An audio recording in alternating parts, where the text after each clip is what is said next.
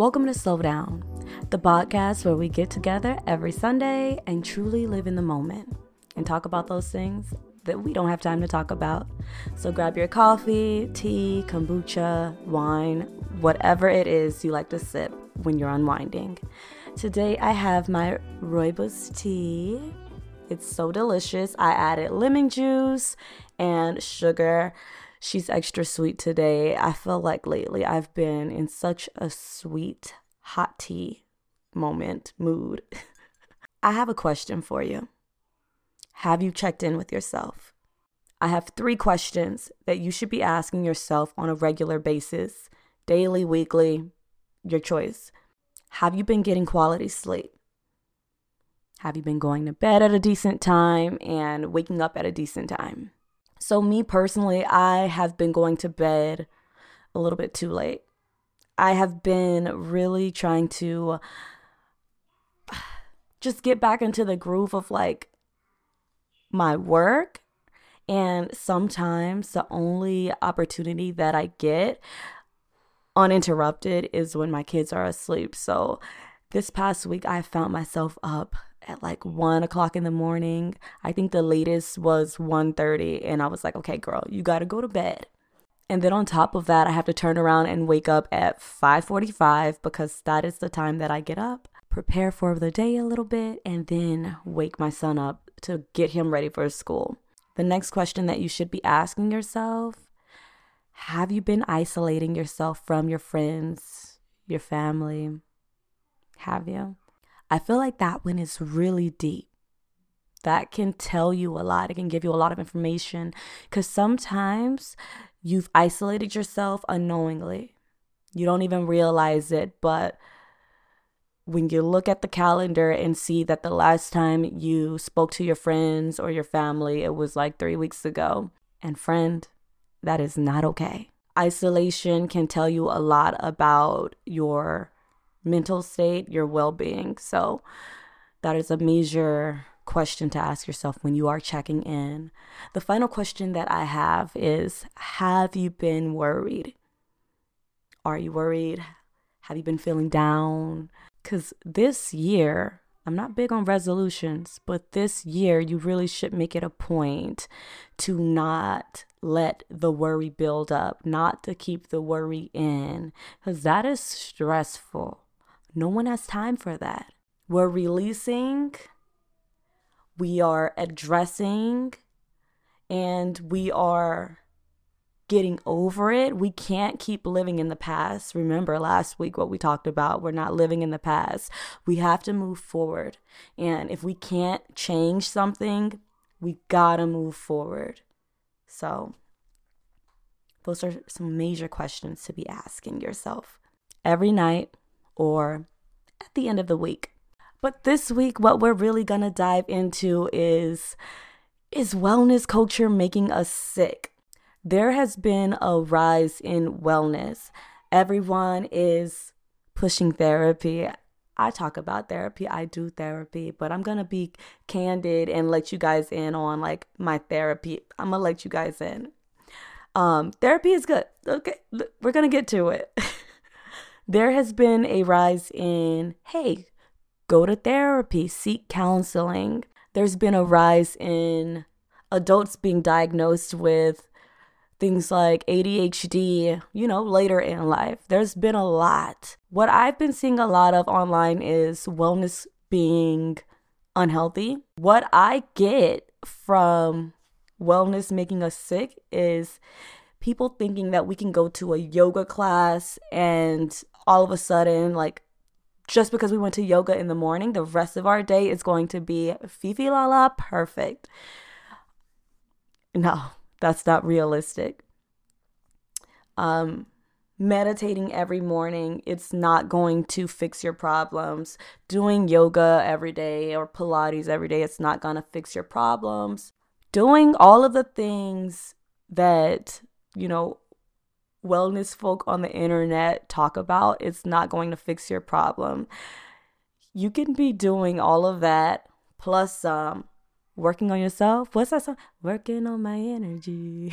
okay. You could be doing all of that and still have like this heap load of just like pressure and problems surrounding you.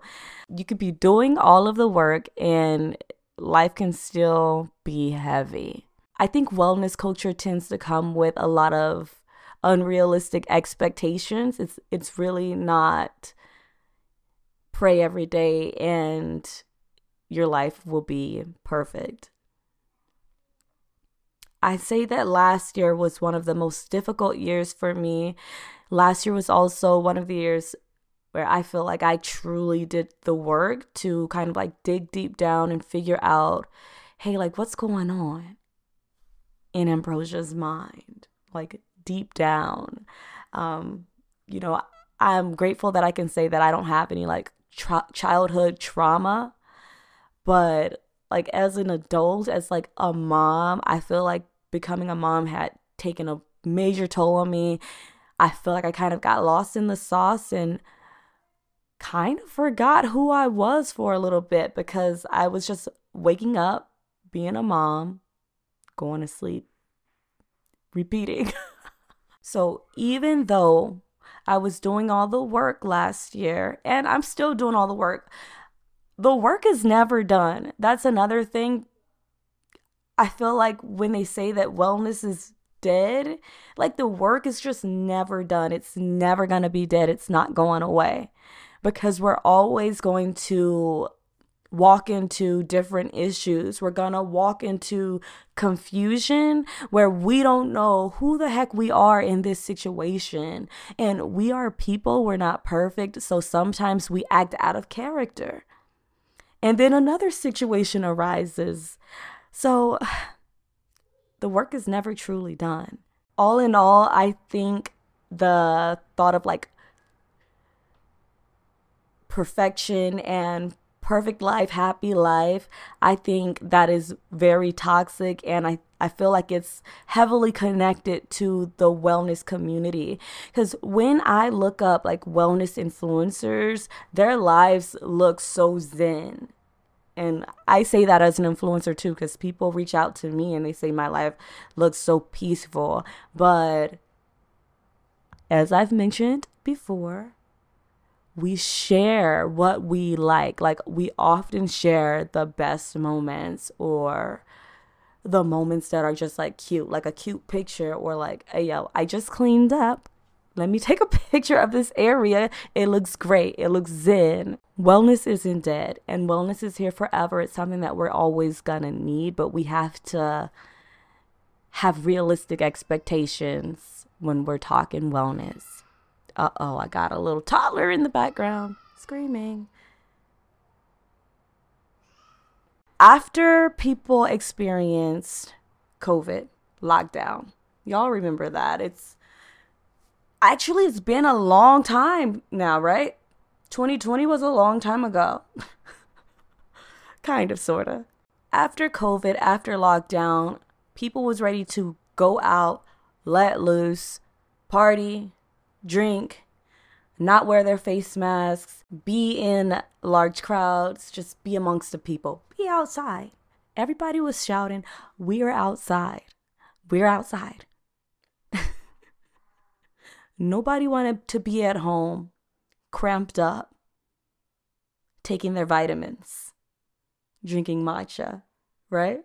Let me give you guys a side note that I was one of those people who experienced a lot of anxiety around COVID. I was pregnant during COVID. Um, so I definitely wasn't around a lot of people, not even my family. Uh, I was a homebody. I wasn't going anywhere. I was ordering groceries before COVID and continued during COVID. Just recently stopped doing grocery orders. Also, side note, I recently went to a birthday party and the establishment, like a kid's birthday party, the establishment was packed. And it kind of sent me into a bit of a panic attack. Like my heart was pounding. I I don't know, I just felt like all these people around and nobody's wearing a face mask. I'm not even going to be heavy on a face mask cuz I'm not a face mask wearer. I for even like during COVID, I'd like forget my mask. But just like I'm, I don't do large crowds. And the way that it was set up, like we were like, there was people everywhere and I kind of freaked out. I had to like, I pretty much did like a pop in, hello, we showed up, here's a gift, hang out for like, I don't know, like 30 minutes, 30, 40 minutes, and dipped out because I still can't do big crowds. So I'm not a part of the like, hey, we outside crew. I um yeah, I still try to avoid being around like huge crowds. I don't know. Maybe I'm just maybe I don't know. I got to work through that. Okay? I just don't have time being sick cuz I feel like I'm sick every other week because my kid is in school and he's bringing home back like all the viruses from A to Z, okay? I'm sick of being sick. So that's where we are with wellness. Wellness isn't dead, right? And I feel like everybody just wanted to step out. They quit taking their vitamins. They quit drinking their their echin or echinacea tea. They quit drinking all of that, and they just wanted to go out and party. But once everybody, you know, gets back into the groove of doing what they do, it's not going to be like a green thing for them. It's not going to be new anymore. And they're going to say, okay, I'm going to have to pop my vitamin C. Okay, I'm going to have to take the vitamins again. Oh, yeah, I said I was going to give you guys an update on my therapy. Listen, so therapy is great. I think therapy gives you um, some clarity. So I did therapy last year and I finished therapy um, about two weeks ago. I finished like my last session. I just did not want to continue my renewal because I just didn't feel like it was like serving me like that. Because what therapy did Therapy is a good place to release and to unload. Therapy is like that friend that you're not going to get on their nerves. Like, if I talked about, or if I talk to like a family member or a friend about what I talk to my therapist about, they would be like, I don't know, they, they would, I feel like they would gaslight me and be like, girl, like, you need to stop it, you're perfect. You're, uh, you're hail to you. That's how people do me. I feel like people gaslight me all the time and um like you know tell me to chill out because how I'm feeling is not accurate. And that's why I felt the need to seek a therapist because people gaslight me so much and they try to tell me how perfect my life is, which I'm like everybody else. Like nobody's life is perfect and I was just sick of being gaslit. However, I say that to say that what therapy did to me, it was also, there's my daughter in the background asking to nurse. No, ma'am. I feel like therapy gave me the same type of release that the podcast gives me. I don't know how long you've been listening. If you have not been listening for a long time, be sure to check out all of the previous episodes. It's almost like a audio book where you know, it's just like it's like a domino effect. Like you're just like releasing and just like coming into this aha moment to like today. We're present. Um what was I just saying? That's that mom brain I'm talking about. I be forgetting. I don't even know. I just lost my complete train of thought. I don't know. I feel like it's been a good it's been a good uh session though. So you may have watched the episode last week here on YouTube. To continue watching the podcast live, become a member on YouTube and get access to members only badges and perks. Also, it's the start of the year, and in the start of the year, I like to talk about money and just keeping things organized. So, get your money in order this year. Start organizing your expenses using the 2023 expense chart.